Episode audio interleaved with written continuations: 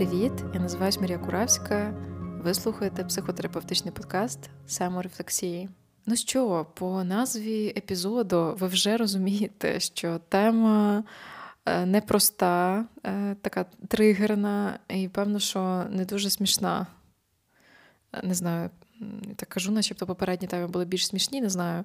Але тим не менш, ідея поговорити про самообман загалом вона була якби навіяна нещодавньою корпоративною лекцією, яку я читала для однієї української компанії. І лекція була про просто когнітивні викривлення. І я кажу просто, тому що самообман це тема набагато більша, набагато більш, більше нюансів в собі має, набагато більше різних категорій і частин. І когнітивні викривлення це одна з них. Тобто це одна з таких похідних, куди можна копати. Ну, зазвичай я коли там готую матеріал для лекцій для того самого подкасту, коли готую матеріал, я потім ці теми приношу додому, і ці теми набувають ще більшої кількості нюансів, і думки перехрещуються з приводу цього. І от таким чином утворилась, е, утворилась ідея поговорити про самообман, тому що це дуже цікавий насправді феномен. І окрім такого технічного матеріалу, про який я про який я, звичайно, теж розкажу, там, що таке самообман, чому він виникає, для чого, яка його взагалі функція. Я, ви знаєте, типу, перед тим, як записувати, сіла і сама собі подумала про те, а з чим в мене асоціюється взагалі слово самообман.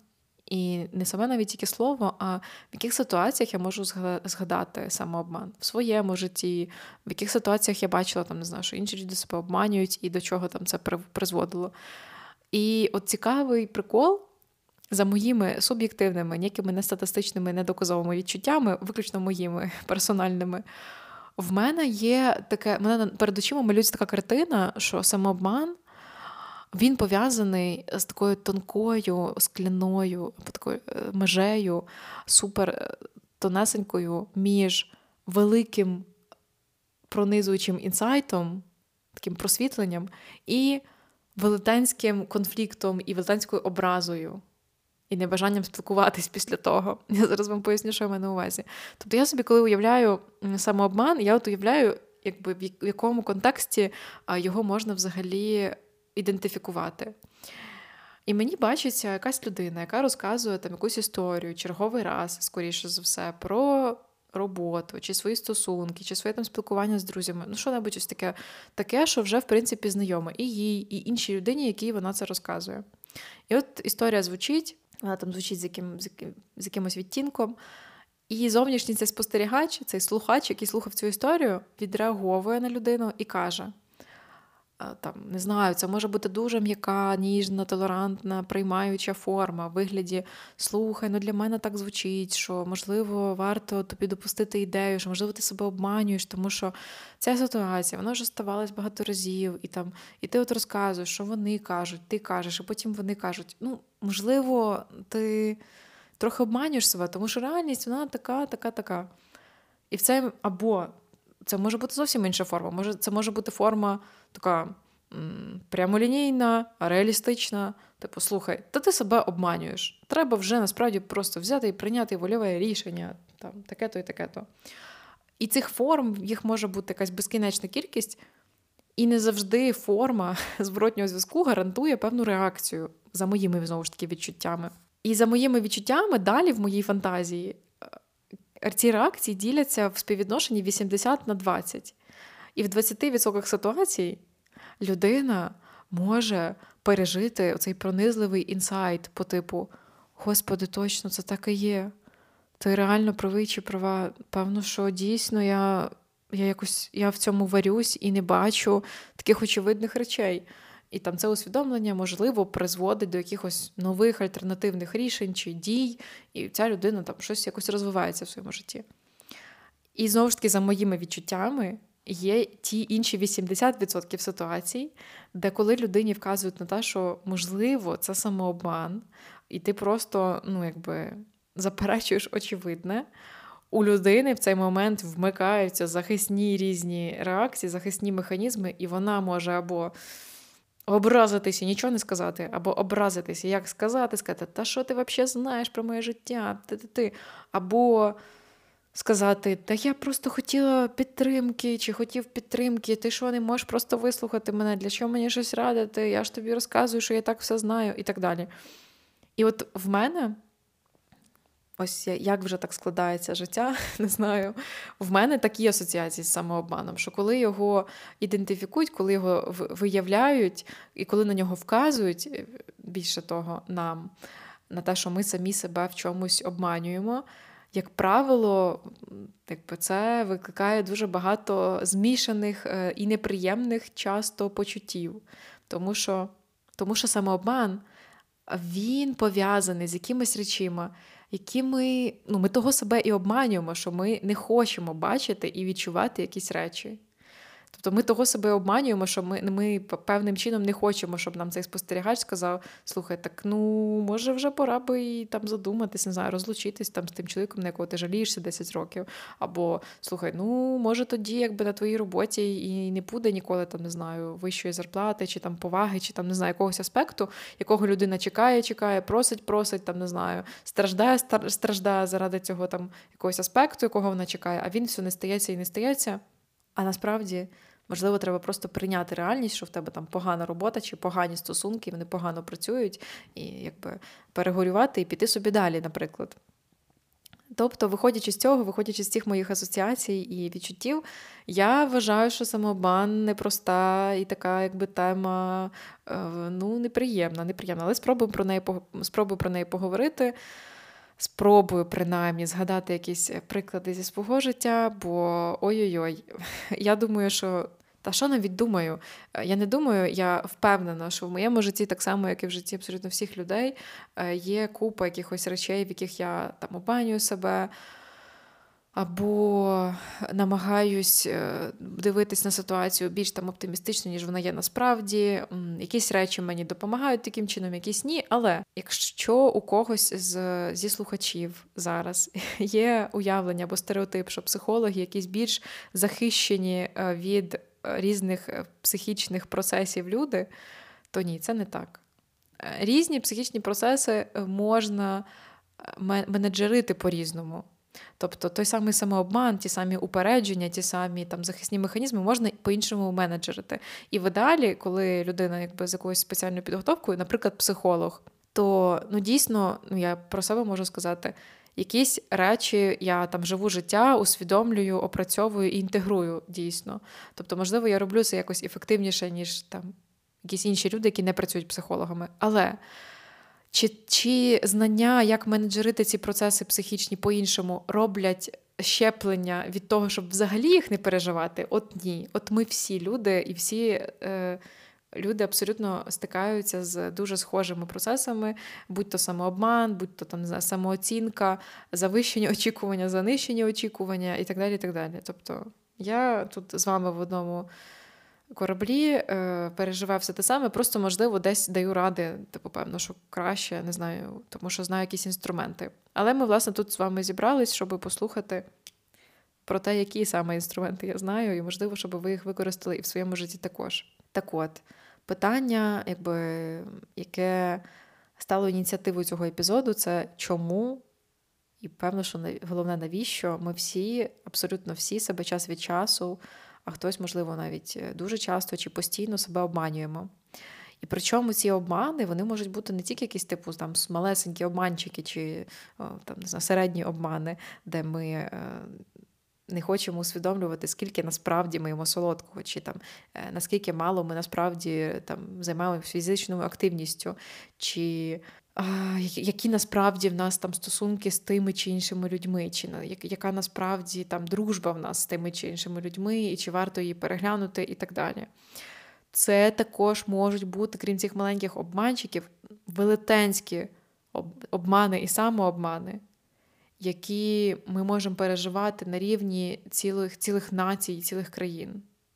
І ми з вами були свідками ну, одного з таких самообманів, з яким ми стикнулися спочатку, ну на початку 22-го року, а потім і протягом 22-го року, а потім і 23-го, і зараз ми живемо якби в своїх українських реаліях і розуміємо, що є велетенська кількість людей, які піддались і не збираються вилазити з ями самообману, незважаючи на кількість якби, інформації, яка їм доступна. Ой, знаєте, це одна з тих ситуацій, де як е, як ім'я Волдеморта, не хочеться якби називати. Е, не хочеться називати вголос. Не тому, що страшно, тому що неприємно і огидно. Але, тим не менш, е, раз ми говоримо про самообман, то давайте про нього і продовжимо. Спираючись на одне з досліджень прочитаних, хочу озвучити три такі визначення самообману. По-перше, це може бути таке просте, вмотивоване, хибне переконання.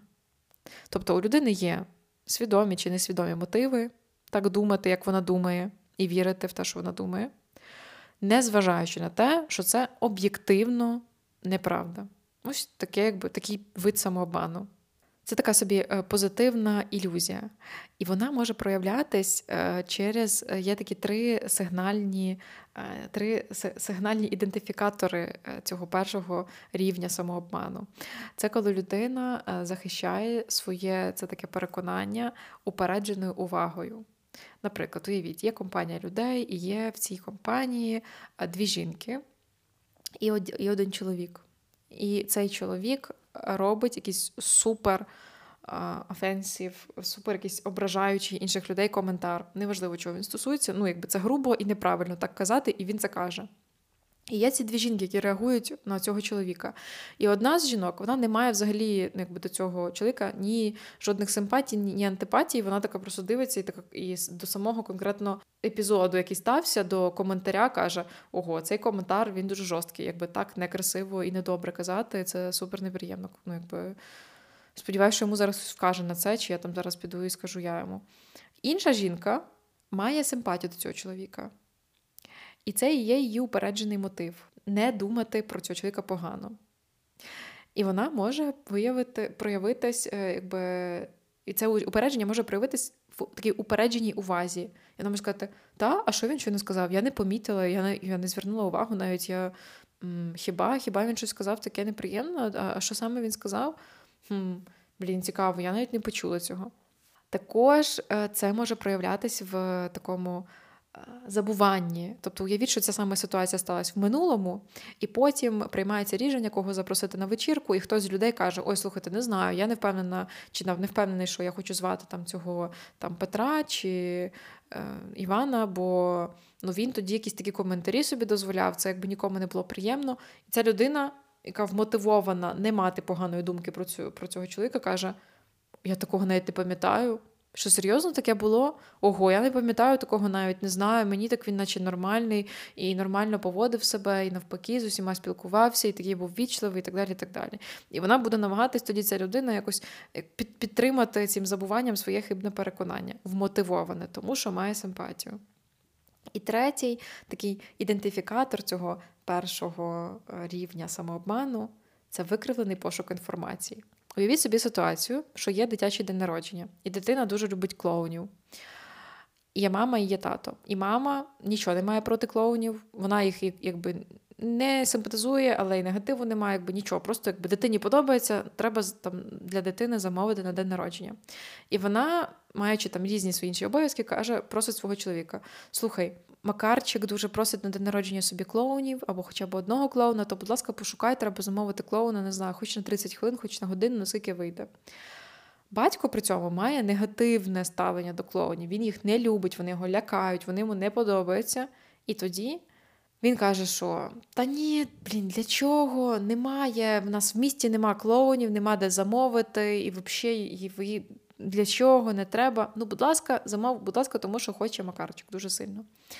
І викривлений пошук інформації тоді в такому випадку може бути, е, може виглядати таким чином, е, що людина несвідомо чи свідомо піде в ті джерела інформації, де вона вірогідніше не знайде цього клоуна. Тобто, замість того, щоб пошукати в інтернеті, чи там не знаю, подзвонити в якесь. Е, агентство, яке організує дитячі дні народження, подзвонить по знайомих, запитає, чи хтось наймав клоуна, хтось скаже, що ні, ніхто не наймав. Він прийде і з чистою душею скаже, що ні, не знайшов. Я шукав, шукав, шукав і не знайшов. І так от такий викривлений пошук інформації може бути.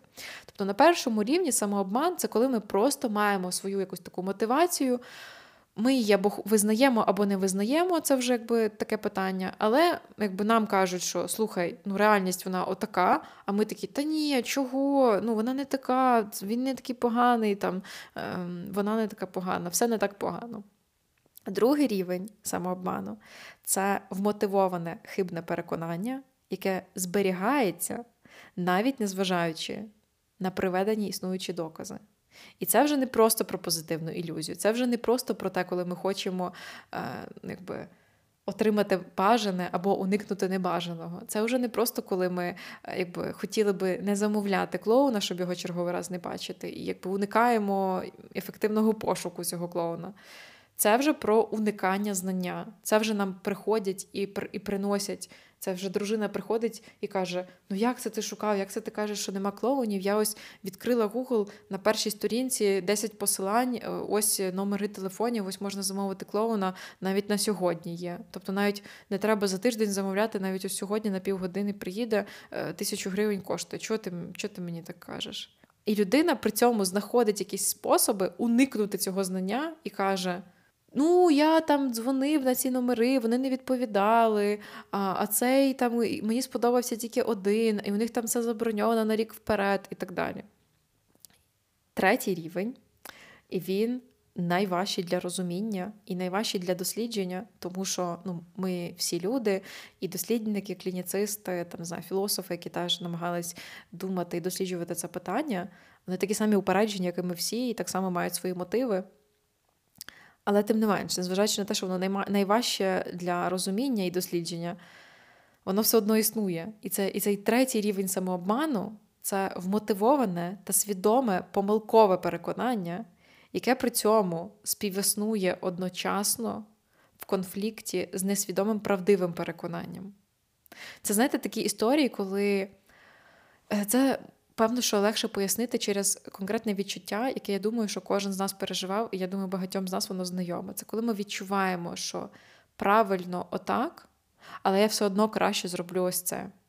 Тобто на рівні відчуттів я розумію, що правильне або там справедливе, або більш правдиве ось це.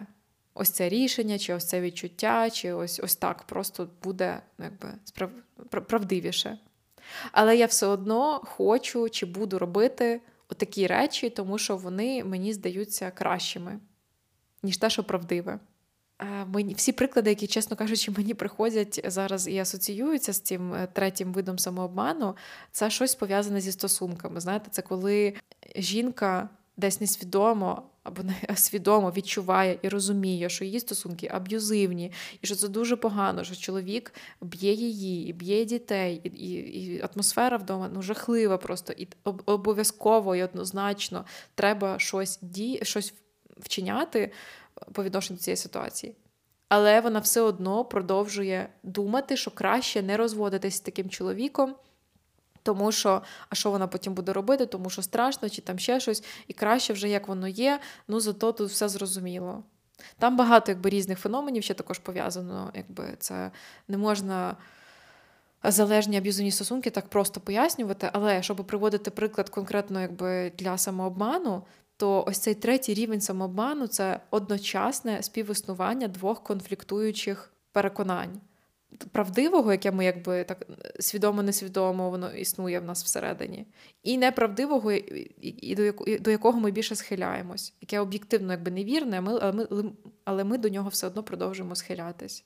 Так от уявіть, самообман, тобто, це, якщо такими ще більш простими словами, так узагальнити, можна сказати, що це ті ситуації і ті випадки, коли ми обманюємо себе, бо у нас або немає психічних ресурсів і інструментів, щоб стикнути з реальністю, або ми просто не готові і не можемо. У нас немає якби такої зараз абіліті, тобто у нас немає здатності цієї. І ми не маємо ресурсів і інструментів не тільки, щоб стикнутися з самою реальністю, а ще й з наслідками. Які послідують за цим правдивим усвідомленням.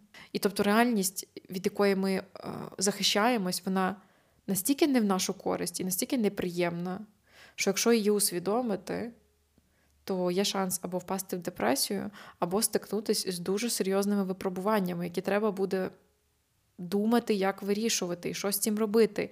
І доведеться стикатись з труднощами, і доведеться якось це все опрацьовувати. І тобто роль виходить самообману, як не складно здогадатись, це сприймати ситуацію так, щоб вона була більш на нашу користь, але більш на нашу користь в дуже багатьох різних сенсах. Тобто, якщо розібрати за ось моїм поясненням ситуацію з жінкою, яка залишається в аб'юзивних стосунках, то виходить в її випадку стикнутися з реальністю е, було б те, щоб усвідомити, що чоловік проявляє насилля до неї, до дітей, і в нього є реальні проблеми. Проблеми з психічним здоров'ям, йому просто так це не пройде. Це з цим треба справлятись. Йому треба проходити якийсь тренінг навичок, самоконтролю, тренінг навичок там емоційної саморегуляції, вчитись інакше виражати е, свої потреби і свої емоції, а не через насилля по відношенню до дітей і до неї. І тобто стикнутися з реальністю дорівнює визнати те, що ця ситуація сама ніколи не пройде просто так. А отже, якщо треба йти від цього чоловіка з дітьми, то треба думати, де жити, як себе забезпечувати, як забезпечувати дітей, як організувати час і свої дітей, щоб вони могли ходити в школу, щоб їх можна було забирати і так далі. Тобто це дорівнює стикнутися з великою кількістю різних труднощів, якщо ці труднощі вже не існують якби, в житті цієї людини. І тобто, як би це дико не звучало роль самообману в цій ситуації це сподіватися на те, що ситуація сама якось вирішиться, і що це колись пройде. І що після там чергового е, епізоду насилля, після розмов, е, сліз і так далі, оця домовленість, що все я більше так не буду, що вона дійсно якби відбудеться. Але це самообман на прикладі такої історії, на жаль. Що би ще хотілося е, тепер додати? Ми розібрали з вами, що самообман це ось така штука. Це коли ми маємо певну мотивацію чомусь думати про обставини чи про там, якусь річ таким чином, яким вона не є, щоб воно нам легше сприймалось. І тут, якби це можна пояснити двома способами: через призму когнітивних викривлень, і можна пояснити через е, призму захисних механізмів психіки. Це схожі між собою поняття, але вони різняться тим, ну що, по-перше, їх е, різні, вони з різних шкіл е, теоретичних, психологічних. Тобто захисні механізми психіки вони походять від психоаналітичної школи. І вони використовуються якби в психодинамічній терапії, в психоаналітичній практиці загалом. І так як вони походять з цієї школи теорії, психі... психологічні захисні механізми, вони про несвідому реакцію на ті обставини, які нам спричиняють дискомфорт. Тобто захисні механізми психіки вони включаються автоматично, вони є повністю несвідомими. І людина сама по собі може навіть ну, якби жити і не здогадуватись, які саме. Захисні механізми вона використовує. Вона їх використовує просто тому, що їй вони властиві в силу типу її характеру, в силу, типу її виховання, в силу того, які люди її виховували, які вона захисні механізми бачила і засвоїла, і так далі. З багатьох різних якби, причин вона використовує якийсь арсенал. І вона може якби, дізнатись про те, які саме захисні механізми вона використовує, або шляхом самоспостереження, самоаналізу, якщо там теоретичну інформацію прочитає, які вони бувають, чим відрізняється там заперечення від ідеалізації, як саме заперечення ідеалізація можуть відчуватись і виглядати в житті, або інші якісь захисні механізми. І тоді, якби людина методом саморефлексії може зрозуміти, що ого, мені властиво заперечувати реальність, яка мені неприємна, бо я не знаю, як з нею справлятись, наприклад. Або шляхом терапії психодинамічним. Тобто людина приходить в терапію терапевт, даючи свій зворотній зв'язок у вигляді відзеркалення, у вигляді якихось інтерпретацій, у вигляді конфронтації, там якихось методик, дає людині зрозуміти, що їй властиві ті чи інші речі, і тоді у людини якби це. Здатність до самоспостереження розвивається через терапію, і вона її потім таким чином теж використовує. Але що важливо зрозуміти про самообман у вигляді захисних механізмів психіки, це те, що вони автоматичні і неусвідомлені. І цей такий типу самообман, який е, утворюється внаслідок того, що ми просто захищаємось від реальності, самі того не усвідомлюючи, він полягає в тому, що наші захисні механізми активуються автоматично на е, ті ситуації, які створюють в нас внутрішній дискомфорт емоційний, чи якийсь фізичний. І це можуть бути або якісь ситуації, які тригерять нас до травматичного досвіду, який у нас до цього був колись в житті. Це можуть бути ситуації, в яких ми просто не знаємо, як себе поводити, тому що ми ніколи в них не були до цього. Або це можуть бути якісь ситуації, які просто для нас е, емоційно складні. І, типу, нам просто в них важко, і тому у нас включаються емоційні якісь захисні механізми. Захисні механізми є дуже різні. І я не знаю, чи навіть, чесно кажучи, має сенс їх зараз тут перераховувати. Тому що, можливо, про захисні механізми варто зробити просто цілий окремий епізод, тому що це дуже цікава тема. Але я думаю, що ну, я так коротко назву е, декілька з них, тому що вони є навіть різного рівня зрілості, ці захисні механізми. Є, наприклад, первинні захисні, вони такі більш примітивні, і вони на більш примітивному рівню розвитку психіки, вони властиві. І є більш досконалі, такі більш зрілі вторинні захисні механізми. Я по декілька приведу приклад, і, можливо, е, скажу також, що коли-небудь я вам пообіцяю окремий епізод про захисні механізми. Але з таких часто нам з тих, що нам часто зустрічаються, є примітивний захисний механізм заперечення. Людина вам щось каже. Теж мені приклад, перший, який приходить в голову, це те, що стосується стосунків. Хлопець каже дівчині: Вибач, у нас нічого не вийде, е, ми гарно провели час, але стосунки у нас не вийдуть, тому що я не хочу стосунків, я хочу легкості, я хочу ще там не знаю, погуляти, хочу пожити своє холостяцьке життя і так далі. Дівчина в цей момент через те, що їй реальність сприйняти боляче неможливо. Тобто реальність, якщо її сприйняти такою, яка вона є, то це сумно. Це сумно, це розчаровує, тому що якщо в дівчини були очікування, що вони будуть зустрічатись, що у них будуть стосунки, діти, сім'я, одруження і так далі, то стикнутися з реальністю такою, яка вона є, це а розчаруватись, змиритись з тим, що твої очікування не справдяться. Це сумно, тому що треба розстатись тепер з цими очікуваннями, треба розстатись з цим хлопцем, тому що він якби сказав, що він хоче гуляти, він не хоче моногамних стосунків. І тобто це сумно, неприємно, боляче, і це буде займати якийсь час, щоби не переживати це все, не переживати сум, розчарування, розставання, е, щоб не витрачати час на переживання всіх цих почуттів може включитися автоматично захисний механізм заперечення.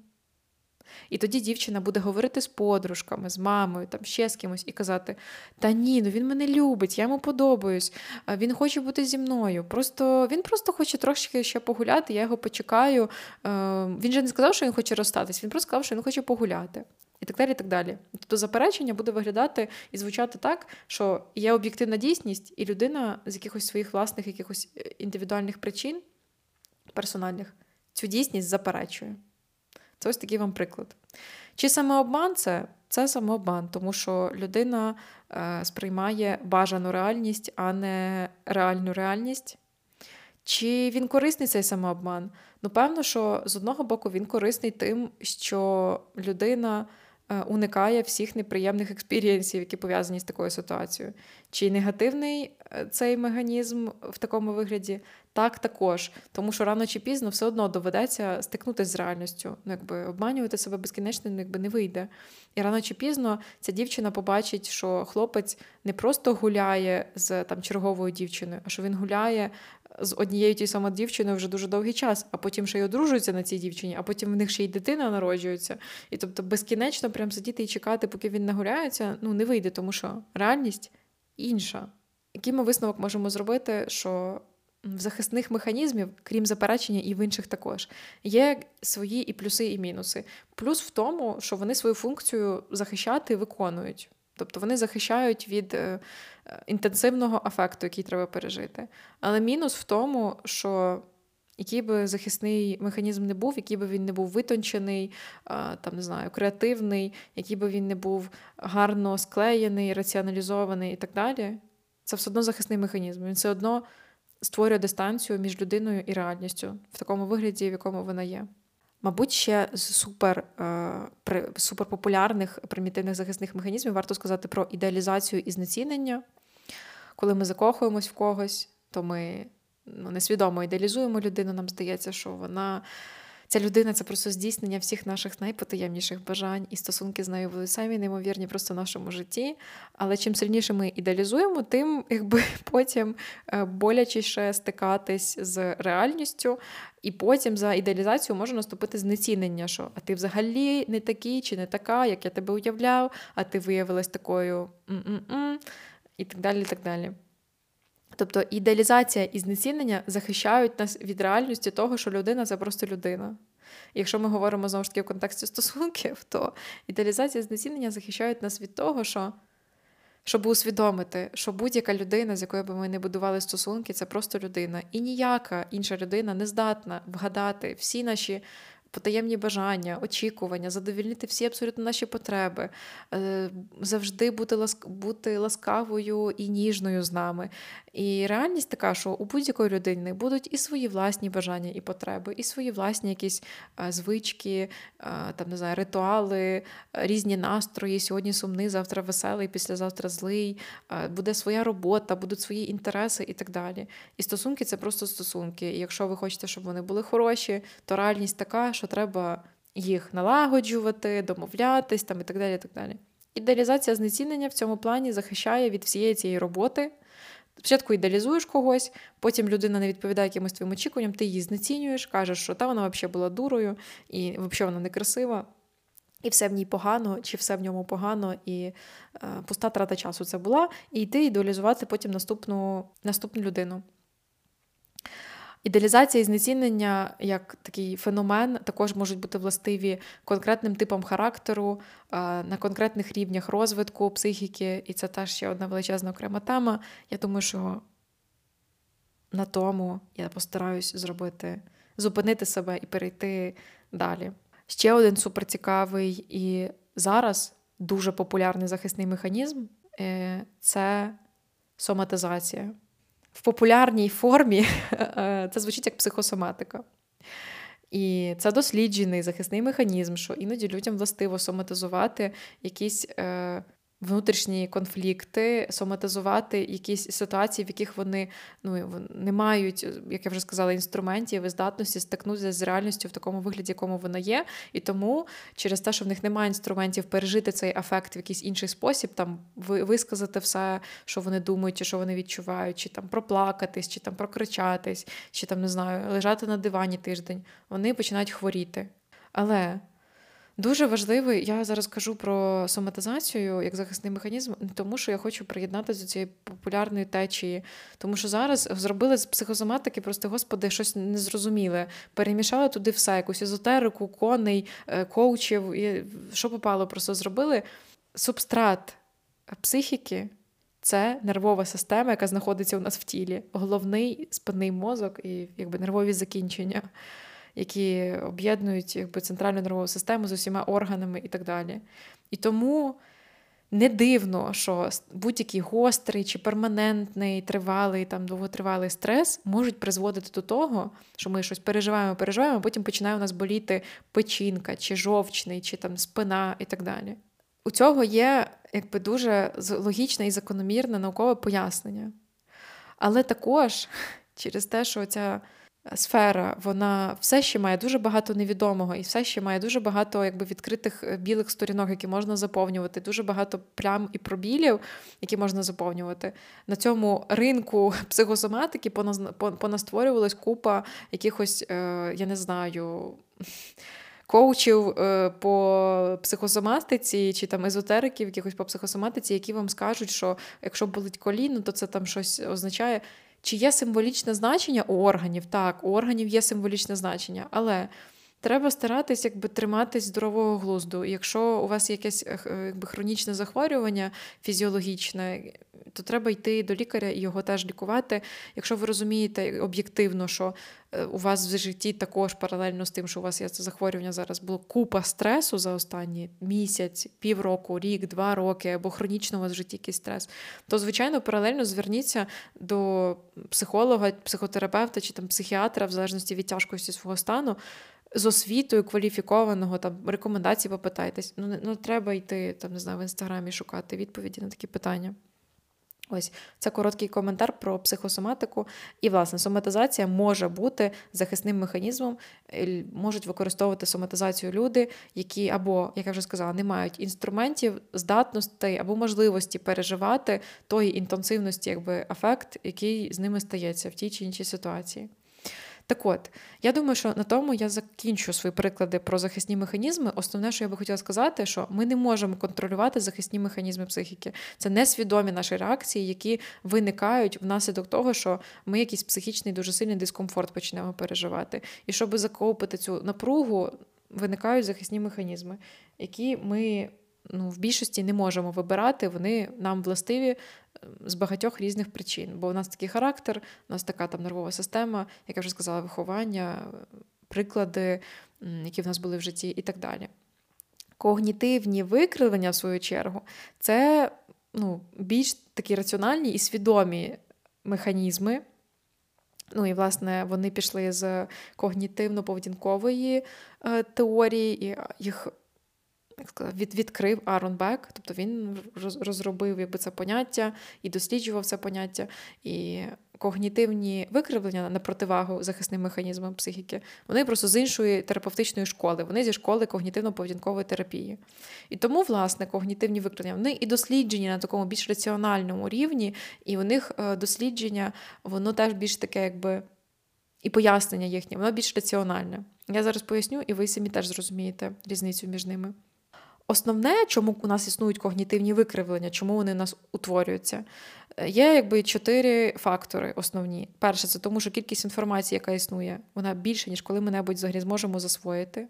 Тому нам властиво когнітивні різні викривлення утворювати, щоб економити, якби, щоб користуватись тою маленькою кількістю інформації, яка в нас вже є. Плюс, по-друге, це те, що у нас обмежений об'єм пам'яті для зберігання цієї інформації. Тобто ми і так не все засвоїти можемо. А ще після того, що засвоїли, ми ще й не все пам'ятати можемо. Третє, це у нас обмежений час на засвоєння, і на пам'ятання, і на використовування цієї інформації. Тобто, ми, наше життя воно обмежене якоюсь кількістю років.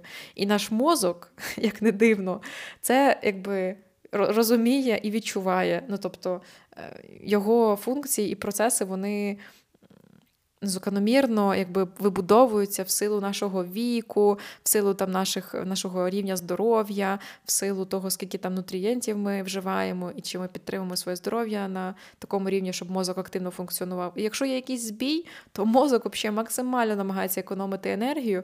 І, до речі, знаєте, оцей стан, оцей ефект, коли ми хворіємо. Неважливо, це якась легка хвороба, типу простуда, чи там не знаю, ОРВІ, якась в легкій формі будь-яка хвороба, ми тільки захворіваємо, у нас може порушитись мислення буквально в один момент. Тобто ми захворіваємо, і ми вже не можемо кристально, якби чисто мислити. Реально я думаю, що будь-хто себе згадає, у кого там температура, чи якийсь збій в організмі, чи там горло трохи болить, чи там не знаю, щось з органів болить. Коли ми хворіємо, організм, мозок такий, все, треба економити інформацію, не сприймаємо нічого, е, користуємось своїми там негативними установками, чи там користуємось будь-якими установками, які в нас є. Тобто, третє, у нас обмежений час на засвоєння і дію, ще й тому, що у нас життя якби обмеження, плюс у нас життя не в одному стані відбувається протягом всього часу, а ми в різних станах відбуває, знаходимося протягом свого життя. У нас є дитинство, у нас є юність, молодість, молодість зрілість, е, старість. І в кожному з цих етапів функціонування мозку різне. І розраховувати на те, що воно буде однаковим, це, ну, як мінімум, самонадіяно, я би так сказала. Ну і по-четверте, ну якби зрозуміли, кількість інформації завелика, у нас обмежений об'єм пам'яті, у нас обмежений час. І четвертих, не вся інформація відіграє для нас якесь важливе персональне значення, щоб ми її е, достовірно сприймали і достовірно інтерпретовували. Тобто є якась людина, яка собі живе, наприклад, е, ну, не хочу дискримінувати, а просто типу, от живе собі людина в селі, заробляє тим, що займається городом. І для неї на її персональному рівні поняття фемінізму, сексизму, расизму і так далі взагалі не відіграють ніякого значення. І для неї, коли вона потрапить в якусь ситуацію, де треба прийняти феміністичне рішення, Вона не буде приймати феміністичне рішення, вона прийме своє рішення, яке просто їй знайоме і відоме, тому що воно для неї значення ніякого на персональному рівні немає. Тому їй буде властиво просто сприйняти в силу свого досвіду. Неважливо, об'єктивно, воно не об'єктивно, от що знає, те і бачить. І виходячи з цього всього, через всі ці обмеження, дивіться, людський мозок він якби більше покладається на інтуїтивні судження через те, щоб економити всі свої ці обмежені ресурсики, щоб зберегти можливість робити просто швидкі е, і практичні вибори. Неважливо, вони там справедливі ці вибори, якісні вибори. Воно до життя прикладне, воно швидко і все. І от, значить, людина може почати так думати. Таким чином утворюється саме викривлення, тому що об'єктивна реальність. Вона інша. Об'єктивна реальність, вона суперкомплексна, комплексна, вона неоднозначна, вона непрозора, вона дуже багатогранна, нелінійна і і просто ну, якби, швидкі, різкі отак от рішення до неї прикласти дуже важко насправді. А мозку, звичайно, вигідніше і приємніше щось якби незнайоме і по шаблону, щоб можна було е, вирішити. І я ще хочу розказати таку частину, бо це ну, така дуже цікава для мене була частина. Це те, звідки походять е, когнітивні упередження. У них є три групи походження. Перша група це когнітивне упередження виникає, тому що воно стало корисним таким чином, що воно створило шорткат, воно створило коротку стежку навпростець. І ця коротка стежка працює в більшості випадків, навіть хоч і не відповідає якби, об'єктивній дійсності, але в житті людини вона працює. І прикладом такого шорткату, якби такого, такої групи є стереотипи, стратегії прийняття рішень з однієї причини, або помилка атрибуції. Я певно, що атрибуцію поясню, тому що вона найменш е, розповсюджена як поняття. Атрибуція Е, це така тенденція, за якою людина схильна приймати рішення і пояснювати якісь обставини через е, зовнішні чинники або через внутрішні чинники. Тобто внутрішня атрибуція це коли людині властиво пояснювати що-небудь через внутрішні чинники. Тобто йшла людина і впала. І людині властиво у людини, у якої є внутрішня, у якої внутрішня атрибуція, буде властиво пояснити це тим, що це чоловік слабкий і там погано підготовлений, м'язи слабкі, тому він впав. Зовнішня атрибуція це коли людині властиво через зовнішні якісь чинники пояснювати ту саму обставину. Ішов чоловік, впав, людина з зовнішньою атрибуцією скаже: Блін, ну і слизько зараз на вулиці. Ото б, або там, якщо не зимно, не слизько, то ото понакладали плитки. Плитка така слизька, що вон люди ходять і послизаються і падають. Ось якби різниця в цих атрибуціях. Так от, е, є люди, наприклад, для яких шорткатом, такою короткою стежкою, буде все на світі пояснювати через внутрішні атрибуції. Побачили аварію на дорозі. Ну, понятно, оце одні п'яниці їздять, вони точно п'яні були, понапивалися, якісь алкоголіки їздять, отого того аварії стаються. Внутріш... Зовнішня атрибуція. Сталася аварія на дорозі. Ну, ясно, це в нас в країні корупція, це понакупали прав, це от таке в нас е, твориться в системі, того аварії і стаються. Стереотип так само. Стереотип, який створює коротку дорогу, щоб судити про всіх, що, наприклад, всі жінки отакі. Всі жінки плачуть, чи там всі жінки сміються, чи там всі чоловіки сміються, чи всі чоловіки ні, ні, чоловіки ніколи не плачуть, чи там жінки е, не можуть заробляти великі гроші, чи там чоловіки не не, не вміють бути ніжними і так далі. Можете собі зробити таку вправу і спробувати виписати стереотипи, які у вас є. Вони є у нас у всіх. Ми про них, якщо спеціально не спробувати звернути увагу, можемо навіть не здогадуватись, але вони є, повірте, і багато.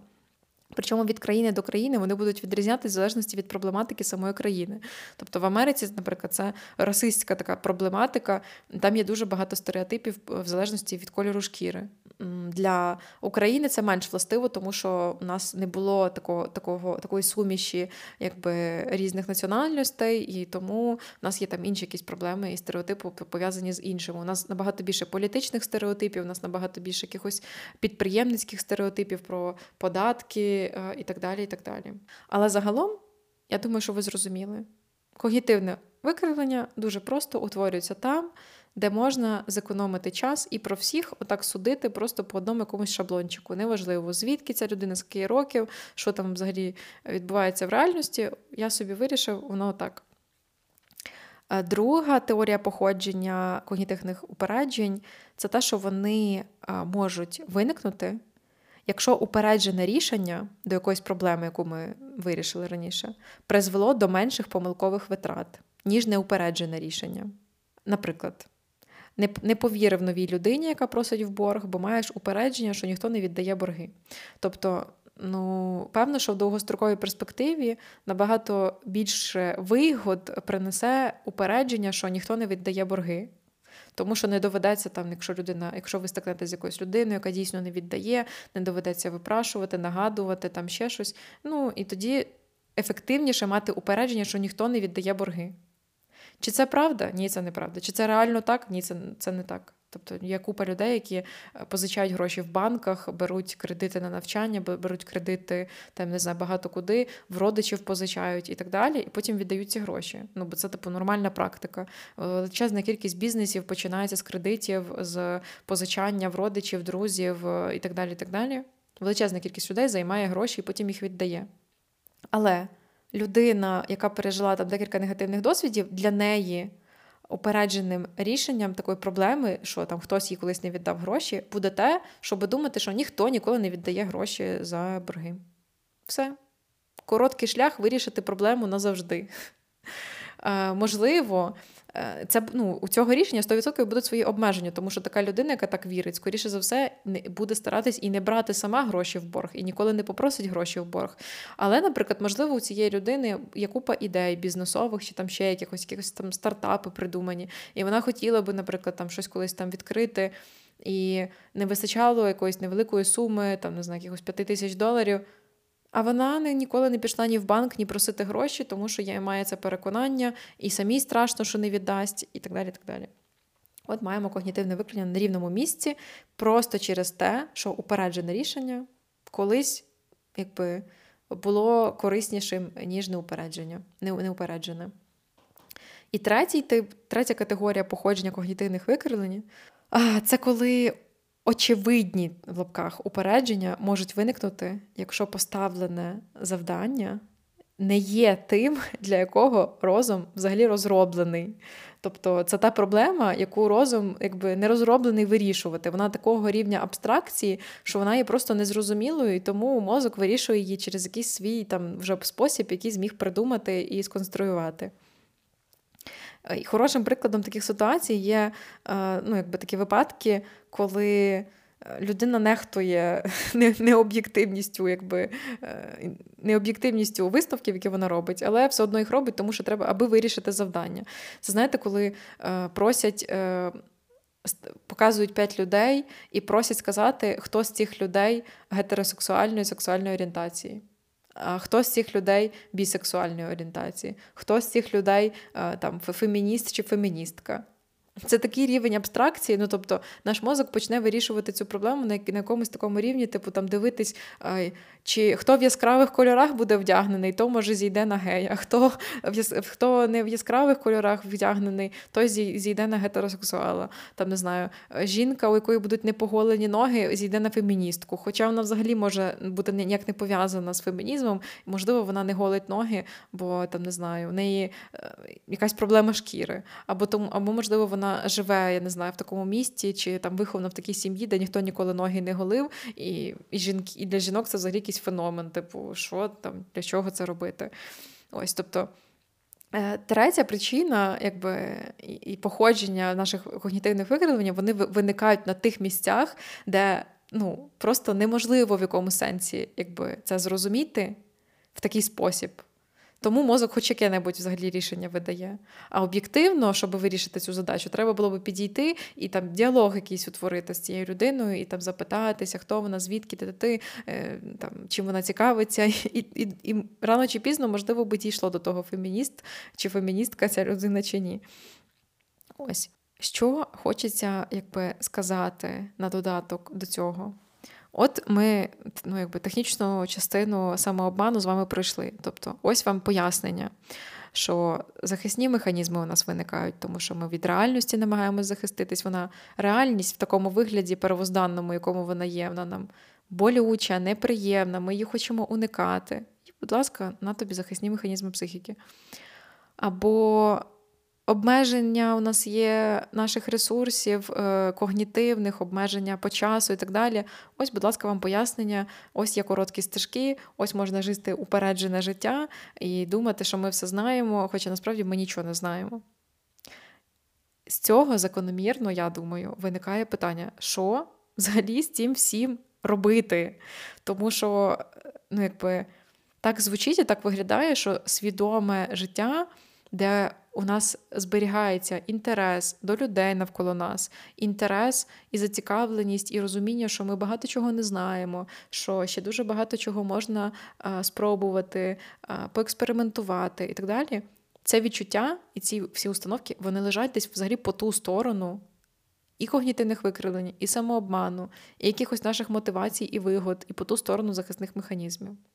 І загальний висновок, який наразі я хотіла би е, зробити з всього сказаного, це те, що критичне, достовірне, реальне мислення вам ніхто просто так не подарує. Воно, на жаль, чи на щастя, я не знаю, якби автоматично у наборі не йде. Його треба культивувати, його треба виховувати в собі, його треба тренувати, його треба добувати, одним словом, як міцне здоров'я. Тіло саме по собі має якісь можливості, має якісь а, закладені ресурси, але воно зношується, воно стирається, зношуються функції протягом життя. Тому, щоб воно якби довше прослужило, його треба, по-перше, економити. Але по-друге, за ним треба піклуватись, і треба цілеспрямовано робити дуже різноманітні е, речі і прикладати різноманітні зусилля, щоб воно і виглядало, і працювало, як нам треба. Тобто без е, кремів для обличчя тіла, без медицини, без безпеки, без комфортних житлових умов. Середній вік, певно, що як і раніше, був би просто 30-35 років, як колись у людей.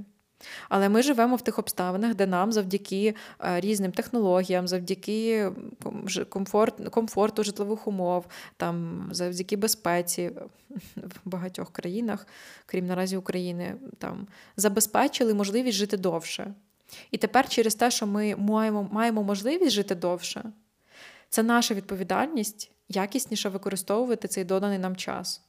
Раніше ці всі адаптивні механізми в вигляді когнітивних викривлень, там самообману, вони були набагато більш ефективні, тому що час, яким було обмежене наше життя, був набагато коротший.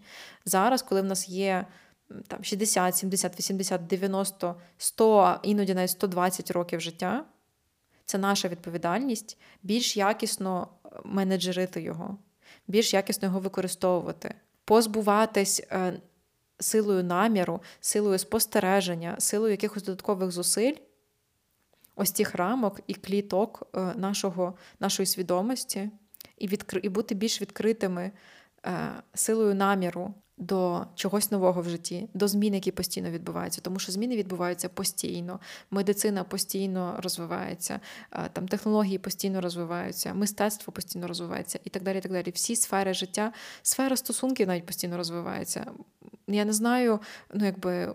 Згадайте, будь ласка, час, коли настільки розповсюдженими були інформація про сексуальну освіту, про типи різних стосунків, про поліаморію, щоб вона була настільки, якби щоб вона була настільки систематизована, щоб вона була настільки різноманітною е, в різних типах джерел і так далі. Ми зараз живемо в час, коли в нас в доступі є можливості, щоб розширювати рамки нашого сприйняття. І нам цього ніхто не подарує. Тобто, якщо ви хочете жити менш упередженим життям, якщо ви хочете бачити речі більш реальними, реалістичніше оцінювати свої можливості, реалістичніше взаємодіяти, не знаю, в якихось багатьох ситуаціях, розвиватись, вам доведеться прикладати до цього зусилля. І ви знаєте, з мозком щось приблизно те саме, як і з тілом. Він автоматично може працювати і видавати різні приколи.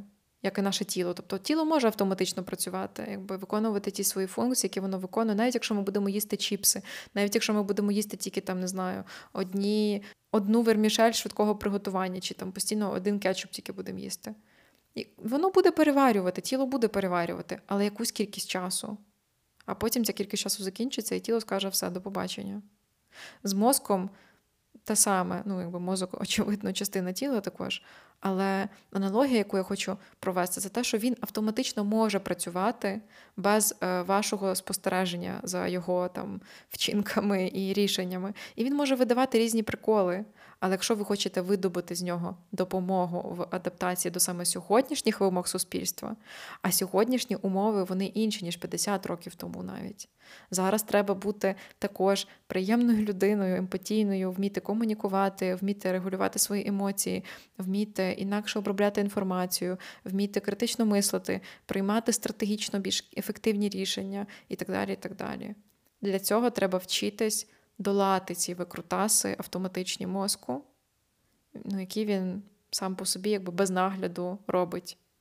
І виходячи з цього, я можу сказати, що що ж з цим всім робити, так це приділяти цьому час, приділяти своєму мисленню, своєму сприйняттю увагу, піклуватись про своє мислення і сприйняття, робити будь-які практики самоспостереження і саморефлексії, будь то не знаю, якісь письмові практики, ведення журналу, розмови з друзями, психотерапія. Пробувати медитації. Дуже багато є mindfulness технік, і mindfulness загалом течія наукова. Вона, в принципі, про це, про те, щоб розвивати в собі здібності, більш стоїчно, більш реалістично сприймати життя і світ, саме таким, саме в такому вигляді і формі, в якому вони є. Не в тому, в якому ми вмотивовані його побачити, щоб це було для нас корисніше, там, вигідніше.